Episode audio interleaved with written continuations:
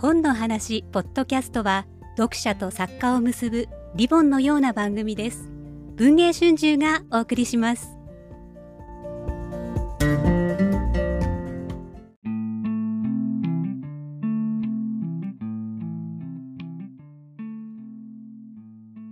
推理。びっくり。ミステリー。というわけでですね久しぶりに集まりました文春ミステリー部の面々。今日は4人集まりまして2022年の傑作おすすめミステリーを本気で本音でつまりもう宣伝とか一切関係なく 自分が担当したとか文春の本とかこの作家と仲がいいとか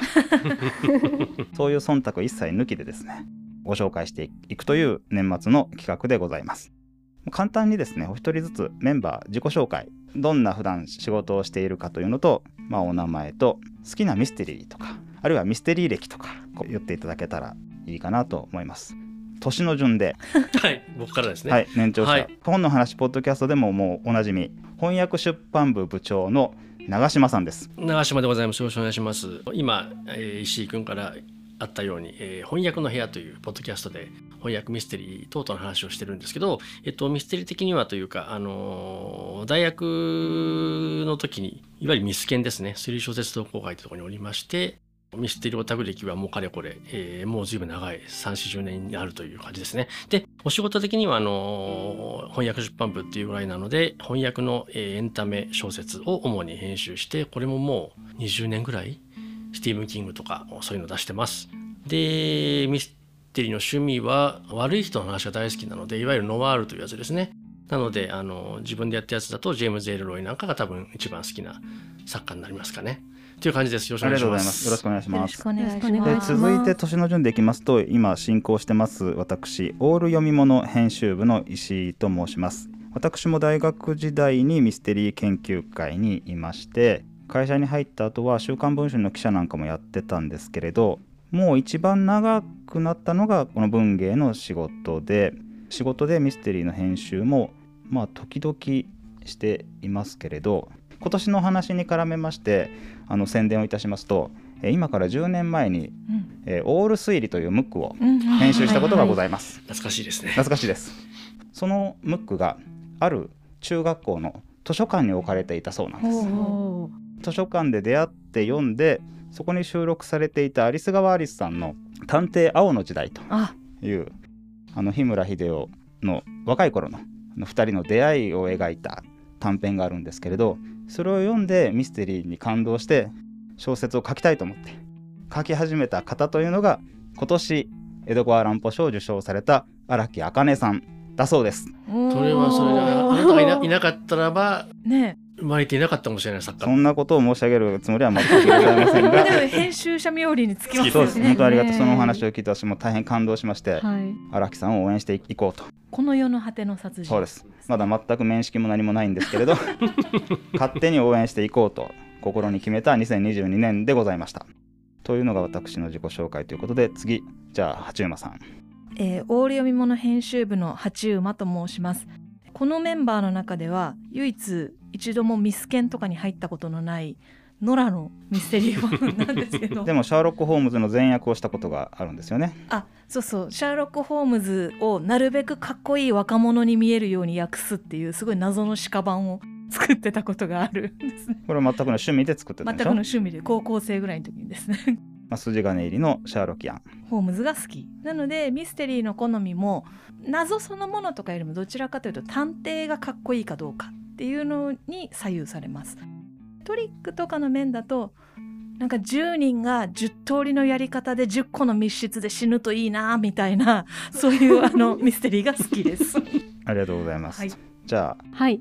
えー週刊文春編集部の加藤と申します、えー週刊文春ではミステリーレビューという池上冬樹さんと千賀幸之さんが国内海外に分かれて執筆するページを担当しています。最近週刊文春の12月8日号でミステリーベスト10という企画があったんですがそれのデスクをしたので読みましたミステリーを。で私もあのミスケンに入っていましたのでもともとミステリーはすごい好きなんですけれども最近はそんなに多くは読んでいない皆さんに顔向けできるほど読んではいないなという感じです。まあ、というわけでですねこういうメンバーなのでもちろん仕事としてミステリーをやってるというもうもうプロ中のプロの長嶋さんのような方ももちろんいらっしゃるわけですけれどみんなそれぞれ本来の仕事として別にミステリーでがっちり勝負してるというわけでも実はなくてですね。だから半分趣味半分仕事ぐらいのスタンスでミステリーというこう巨大なジャンルとですね日々、まあ、直面していると。そういうメンバーが集まりましてここではもう本当に面白いと思ったものをもう渾身の力で進めていくと。まず、まあ、今年の国内の話題のミステリーからおすすめしていきたいと思うんですけれどこの「週刊文春ミステリーベスト10」の国内編1位に輝いたのが結城春夫さんの箱舟。実はさっき有栖川アリスさんのお話をしたんですけど結城春夫さんという方は有栖川さんが大阪でやってらっしゃるあの創作塾のご出身。の方なんですって。で、えー、と今から3年ぐらい前ですかねメフィスト賞を受賞してデビューされた方の、はい、まあ、今年の新刊が大変話題を呼んでます。うん、簡単にあらすじをまずご紹介しますと、まあ、クローズドサークルものですよね。大学時代の友人同士みたいな感じなんですけどよく遊んでた人たちプラス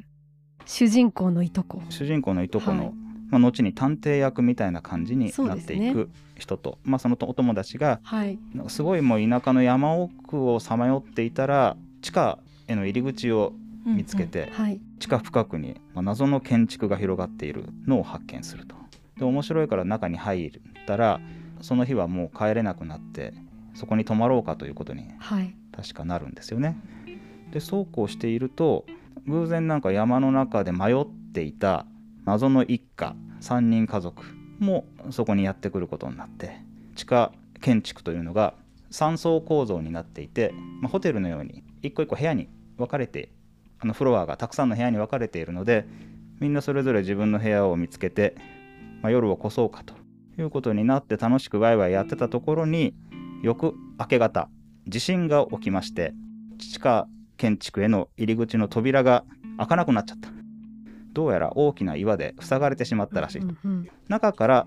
カメラで見られるんですよね。そうです、ね、その入り口の様子が、はい、入り口ともう一個近くに非常口が。開いているというので2つの様子がカメラ監視カメラみたいなものが仕掛けられていてこの建築の内部に入ったらそこで見ることができる。しかもどうやら地下の地盤に異変が起きたようで地下水がその建築に流入し始めると。いずれ全てが水没してしまうつまりこんなところでうかうかしてると全員が溺れ死んでしまうと。どうやって脱出するかっていうと地下にクレーンがあってですね。そのクレーンで岩を動かすことができるだけれどそのクレーンを動かす人1人はその地下の一番奥に行ってクレーンを操作しないといけないから助からないどうやら。という状況になったところでまあ、謎の連続殺人が起き始めてうかうかしてると水がどんどん増えていくから早くそのクレーンを使って岩をどけないといけないんだけれど岩をどけるクレーン操作係になった人は脱出できなくて死んでしまう。どうやら。誰がそれをやるのかっていうのをみんながまあそれぞれこうお互いを様子を伺ってたところに殺人事件が起きたのでこれはもう殺人をやったやつが誰かっていうのを突き止めてその人を殺したやつにクレーン係をやらせればいいんじゃないかというふうに、まあ、その集団の空気がなっていくというようなお話ですよね。はい、シチュエーションも古き良き本格ミステリーのクローズドサークルとなんか現代的な面白い要素が組み合わされたようなシチュエーションで大変面白いお話だと思いますけど、皆さんどうでしたでしょうか？10人で泊まってるわけですよね、はい、10人で泊まっていて連続殺人が起きていくので人が死ぬたびにこの人が生贄になればみんな助かったのにというふうに思うわけですよ、はい、なのでこの空間の中で殺人をしてる意味っていうのがまずわからないしもったいないと思う、ね、もったいないって思っちゃうんですよね。どうせ一つ命を犠牲にするんだったら、はい、その人がクレーン係を最初からやっとけば とっくにみんな他のみんなは助かってたのに なんで殺しちゃうんだと。そうなんですよね。もったいないよと。命がもったいない話、はい、で、うんまあ本当地下建築でしかも水が上がってくるって兵所恐怖症の人にとってはパニックでしかない私はちょっと兵所恐怖症の毛があるのでもう読んでて気持ち悪くなるくらいでしたね。うんそのあたりのねなんかものすごい狭い空気っていうのはよく伝わってきますうよね。ん閉塞感にあふれているうん感じがしますね。私は年代的にちょっとミステリーにはまったのが遅かったのでまさにメフィスト賞ができてそれが花盛りになっていく時代っていうのがハマった時代だったんですよね。なので森博さんとかのあの問題を提示してそれを物語として組み上げていく。これすごい言うならばトロッコ問題をいかにしたら小説にできるかっていう話だと思うんですけど箱舟って。その中ですごくうまくできてるなっていうのとあとあんまり言い過ぎるとネタバレになるんですけど私名探偵が好きだって言ったんですけど名探偵の思惑以上のことが起きるのものすごい好きなのでこれはまさにそのパターンで探偵がいかに小賢しく推理しようともそれを上回るものがあるっていうミステリーのある種のパターンの面白さっていうのにん。満ちたものだなと思って。そうですよね、うん。途中まですごい論理的に進むんですよね話が。うん、ただみたいな最終的にあーっていう。そう人間のロジックが人間の理性が勝利するかみたいなところまで行くんだけども、そうですね。非常にね端正なフーダニットとして、まあ、誰がやったのかと。結局やったやつがもうクレーンを操作すればいいんだから、やったやつを見つけようというので、まあ、みん推理うん。する、非常に論理的に物語が進んでいくわけですけどフーダニットが終わったところからですねうん。この物語の本当の魅力がまあ幕を開くというタイプのミステリーかなと思います。そこはまああまり言うとあれなんですけど。うんミステリーってそのロジックで作り上げる部分ってあるわけじゃないですか骨格として、でこれもあの当然そういうフーダニットみたいな部分ってあるんですけどその周りを囲むなんだろう異様なビジョンみたいなものって結構大事だったりして、はい。これ割と冒頭部分に僕も兵所恐怖症の気があるんですけどね。冒頭に早速この異様な地下建築の断面図が出てくるじゃあないですか。出てきます出てきます。もうねこれ見ただけで怖くて特にその地下3階が水にすでにその段階で地下3階部分はすでにもう水没してるんです、ね、上だけ残ってるんですねちょっとね。上の1階部分と2階部分だけ人がまあ居住できる。で3階もね天井ちょっと下開いてて天井ギリギリまで水があるってだけでもうもう嫌だいや気持ちになっちゃった。怖いですよね想像して嫌ですね。地下ミステリーってあ昔から結構あって八つ墓村とかね。ああのまあ横溝たくさんあります迷路館とかね。はい。あやついさんも。八つさんもあるしあと遅かりしシャーロック・ホームズも地下じゃなかったっけ？地下道かなんか出てくると思うんですけどだからそういうなんだろう地下道好きのミステリー僕も仲間内で地下密の名作だよねみたいな人たまにすることがあってあのこれもだから地下ミスの新たな古典的名作だなと思って読んでたのと皆さんおっしゃってるようにそのミステリーって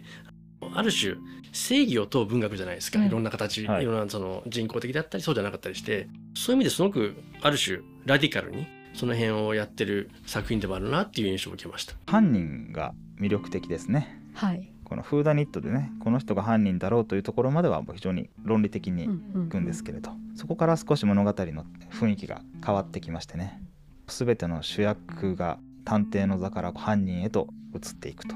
いうところがまあ最大の読みどころというか、完全にそうおっしゃる通り犯人が主役って感じしますね。うんそういう話って結構面白いですよね。面白いですよね犯人が主役のはい話。はいうんしかもですねこれいろいろ謎のまあ地下建築地下要塞でどうやら昔なんか謎の新興宗教団体がいたらしいとかいろんな付随するエピソードが恐怖を盛り立てるためにですね描かれるわけですけど、まあ、全ては要塞に入った後でつまり読者もこの主人公たちと同じように見たり聞いたりしたものの中に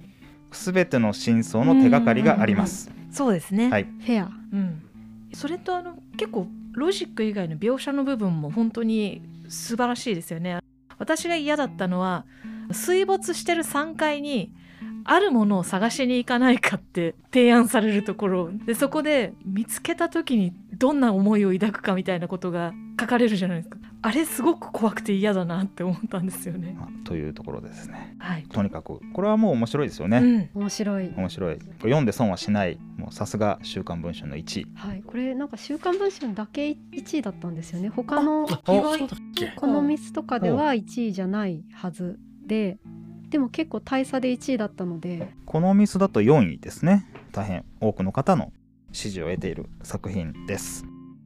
この箱舟と並んで今年もう一作と言われたら多分誰もがこの作品だというのではないかと思われるミステリーが白井智之さんの「名探偵の生贄ではないでしょうか。皆さんどうでしょうか。うん、これはすごく白井さんの中でもちょっと一触作というか。でもだからこそある種幅広い読者を獲得するというものでもあったのかなと思います。これもねちょっとなんというか今あんまりこう今だからというのを言うとあれですけど宗教と信仰宗教っていうもの一種の特殊設定ミステリーなんですけどもそれがやっぱりその人が何を信じるかみたいなことに左右されてるのでその設定からまず非常に現代的だなと思いました。そうですよね簡単にまあ触りをまずじゃあ紹介しますと実際に起こった集団自殺事件を下敷きにしているミステリーです。調べてみたら亡くなった人数とかも国の名前も本当に全くその通りで918人うんでしたですかね。あのある宗教団体に所属する人々がアメリカをもう脱出して南米の国に一大宗教コミューンタウンみたいなものを築いてそこで集団生活をしていたわけですけれどえー1970年代だと思いますけれどだから物語の中の年代設定と全く同じみんなで毒を飲んで集団自殺をしてしまうという出来事が実際に起こりました。そのことを踏まえて、まあ、書かれた。はい。そう集団自決のシーンから始まるんですよね。始まりますね。はい。かなりススリリングというか、はい。衝撃的な始まり方をしてるんですけど。その宗教コミューンにですねスポンサードししようと思っている人に実際の実情がどうなのかと調査してくれと頼まれた日本人の探偵助手がいるわけです。その探偵助手が、まあ、そこに赴くんですけれど行ったっきり帰ってこない。当初は違う理由を言って出かけているわけです。本当の狙いは言えないので。で出かけたっきり帰ってこないので日本からその助手を雇っているまあ、本物の名探偵が助手を探すためにそのコミューンへ、まあ、潜入していく。潜入していくとそこで謎の殺人事件が起きていくと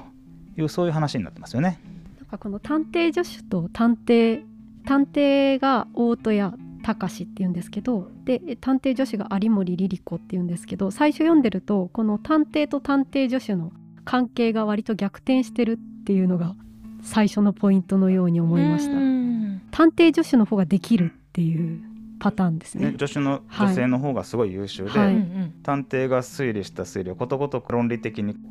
否定して間いく。違ってます。間違ってますよ。しっかりしてくださいよというふうに。この2人のキャラクター設定がねはい。よくできてますよね。そうですね。はい。冒頭のプロローグみたいなところでその探偵と助手の関係がうん。分かる短い本当にショートショートみたいなミステリうんうー話が入っててそこがなんだろうあのジェームズ・ボンドの冒頭みたいな感じでちょっと楽しい。はいはいはいはい。こういう感じの人たちはこれから活躍しますよ。そうですね。簡単なこう小話とともにキャラクターたちのうん魅力が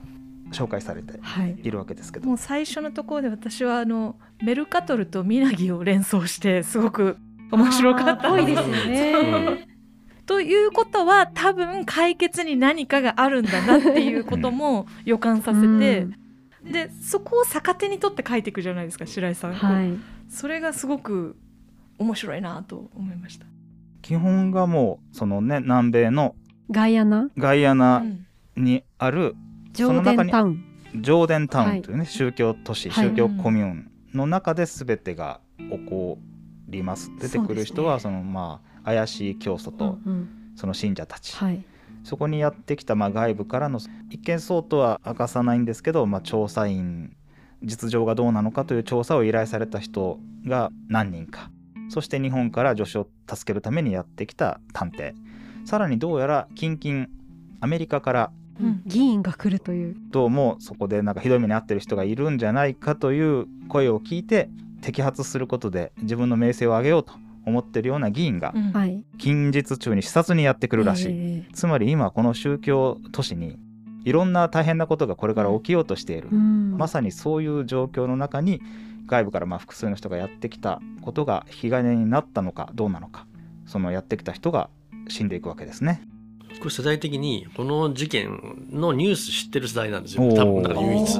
ジム・ジョーンズ本事実の方はジム・ジョーンズのジョーンズタウンなんですけど、はい。の人民寺院ですよね、はい、うん。っていうところはそのガイアナにコミューンを開いてある日突然全員自殺したっていう、当時まだ昭和だし、おおらかな時代だったんで、はい。画像とかも映像とかも見れニュースでやってあてー。ニュースで流れたんですか？ちょっとジャングルっぽい広いとこにバタバタ大量の人が倒れて死んでるみたいな画像を僕は見たことがあって、すごいショッキングだったんですよ。で、その議員団が来るのが引き金になって、えーあれが起きたとか、はい。うん。子供たちとかにはクールエイドという粉のジュースですよね、はい。に毒を混ぜまあ殺しちゃったっていうのもほぼ事実に基づいているのでかなりガイアナの大量、えー自殺事件に忠実に事実部分は使っていってこんなことすんだっていう驚きがありました。あの、えらいことをしやがるなミステリーの形を借りてと思って、はいまあミステリーの形うんとかミステリーそのものだと思うんですけど、そういうびっくりというか、衝撃もありましたね。まあ、とにかくその実際に本当に現実に起きたかかつて起きた新興宗教団体内部の集団自殺事件の、まあ、ある種こうだったかもしれないという真相をミステリーの形を借りて提示する不可解な事件が全てまあ最後きれいに解明されていくというのがとにかくやっぱり大風呂敷を広げて畳んであるわけですから、はい。まあ、すごいですよね。もうこの一点を持ってもすごいです。本当に。要所要所のなんだろうなここに至るロジカルな構図みたいなものは結構いろんな形で序盤から出てるじゃないですか、それをこう使ってそうなるんだっていうあたりの、結構緻密というか綿密に作られてますよね。はい。はいそう。でやっぱりその集団自殺って当時もやっぱり気持ち悪いなっていうかすごいなんでこうなっちゃったんだろうって単にもちろんねその一種のカルト的な狂気に回収してもいいんですけどそうじゃない形というのをぐらいまで言っていいかな。大丈夫かな。あの 出してるっていうか、うん。あのそこをやっぱりすえらいことするなっていうのが最大の感想でした。ね。はい、あとやっぱり私がなぜこの話が本当に面白かったかと言いますとですね本格ミステリーって解決編が一番面白いじゃないですか。これね解決編が長いんですよ。長い。うん長い。あー。150ページって書いてあります確か帯ににもちゃんと書いてましたね。はいちゃんと書いてあって。解決編自体が150ページあるってことですよね、全部で400ページですから、う。ん。400ページのうちのつまりじゃあ250ページ終わったあたりからもう解決編が始まって残り150ページずっと解決編なんですよ、うんなんでそれができるかっていうと多重解決だからなんですようんはい。ね、はい。みんな大好き多重解決ものはい。いろんな伏線がね次々にこう拾われていってはい回収されていって、あああれも手がかりかこれも手がかりかはいはいはいっていうので、多重解決なので探偵役がいろんなね絵を見せていくわけですけど。そうですね。はい、なんかそのジョーデンタウンにその宗教コミューンに特殊な設定としてみんなが自分のことを健康だと思ってるっていう面白い。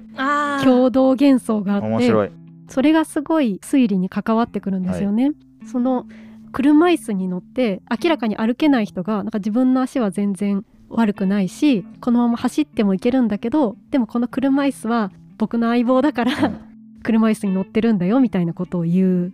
一般の人からしたら全く信じられないようなことをこのコミューンの中ではみんなが信じている。それが推理に影響してきてで最終的になんかどっちを取るかってそうですね、はい。その人の認識に関わるようなそれぞれそこに暮らす人たち一人一人の認識にまあ影響を及ぼすような世界の中にあって、うん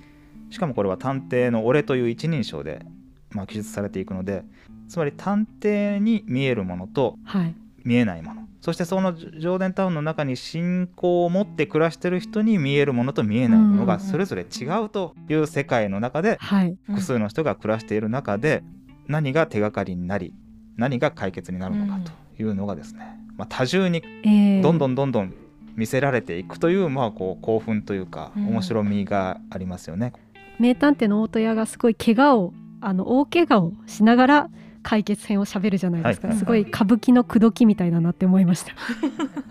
死にかけなのにオペラ歌えるみたいな死にねかけなのにずーっと喋れる。ずっと喋ってますね。すごいなって思いましたそういう意味ではすごい箱舟と名探偵の生贄は結構対照的な作品なんだなって思いました、その解決編が面白くってずっと解決編を読ませる名探偵の生贄でしかも作中で認識のズレがすごいたくさんある、うんはい、で箱舟は読者も箱舟の中の人たちも同じモラル同じ常識で動いていて、はい。で解決は結構あっさり解決するんですよね。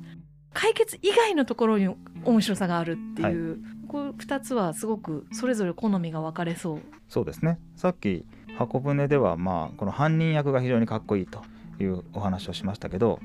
名探偵の生贄の方はこれまさに名探偵がですね、この謎解き世界を、まあ、見事に作り上げていくわけですよね。名探偵が活躍します。はい。というと何も言ってないに等しいんですけど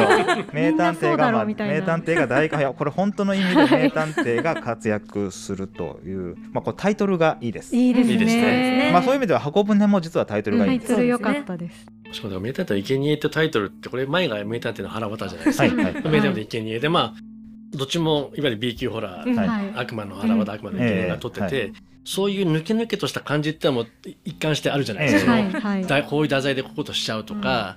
あとそう。途中でそのなんだっけどっかのショーであの冒頭がドグラマグラと同じブーンで始まってるでしょああ基本的に名探偵の生贄ってねふざけて書かれているうーうんん。ように見えるんですね。見える。はい。うん。しかも非常にね探偵役の男が品のない男だからかもしれないですけど一人称で書かれてるから非常に言葉遣いも汚いし世界を認識するその単語も汚いです。下品ですね。とても読み進めるのが辛い人もいるかもしれないですけどこのおふざけ感が、まあ、ある種のオブラートというか、これね見事にこの真相をですねなんか程よくこう隠してるというかそうですね。ね。なんか最後まで読み終わった後いいもん読んだなっていう感じがそれは箱舟もそうなんですけど箱舟もそうですけどね。すごい読後感いいですよね。読後感いいです、はい。最後の最後の最後。これも最後の最後の最後。何段階かつまりまあ多重解決もあるし、はい。世界も何層構造化になっていますのでいろんなところで「おっ」という驚きがまうんうんうん。あ絶えずあるわけですけど、やっぱり何か「おっ」が終わった後にまた少し違う別種のはい。驚きがやってくるという、そういうタイプの作品かなと思いますね。この2作を読後感いいっていうこの人たちが怖いわ いやでも希望があるしどっちもまあ希望はありますかね。はうん、まあ、あるといえばあ。るといえばあるし。生贄はこれ続編作れる体裁になってますよそうです。作れますよね。そうなんです。でしかもね悪魔のにつながるひらがな4文字ってもう一個あもう一個ある。もう一個？あるなんかじゃあ言うとよくないかなと言わないんですけどもう一個ぐらいやるんじゃないかないずれ書かれるかもしれませんし三部作なんね。じゃないかなって楽しみにしてるんですけど。箱舟の方も実はですねこれオープンエンドというかもしかしたらこうなるかもみたいな別のありようというかこれ皆さんどう思いました？これ主人公の一人称の僕はい。と犯人の関係性、うん。最後このまま普通に読めば、うん。犯人一人がという、うん。あまあ言っちゃいけないのかな、まあ、最後を読むとこうねこういう話なのかと思うわけですけどなんかもう一つの読み方もできるのかなと少し思って続編があり得る 続編はないんじゃなないですかね。これはない。と私は思いますが。あのここであの、はいね別れるのがね。まあ、えー要するに結論を申し上げますとこの、えー名探偵の生贄も全く読んで損はないというか、まあ、得しかない。得しかない。得しかない。傑作ミステリーではないかと思います。というところで、まあ、いい時間になりましたのでまず今週はこちらでこの2作をお勧めしたいと思います。皆さん今日はどうもありがとうございました。ありがとうございました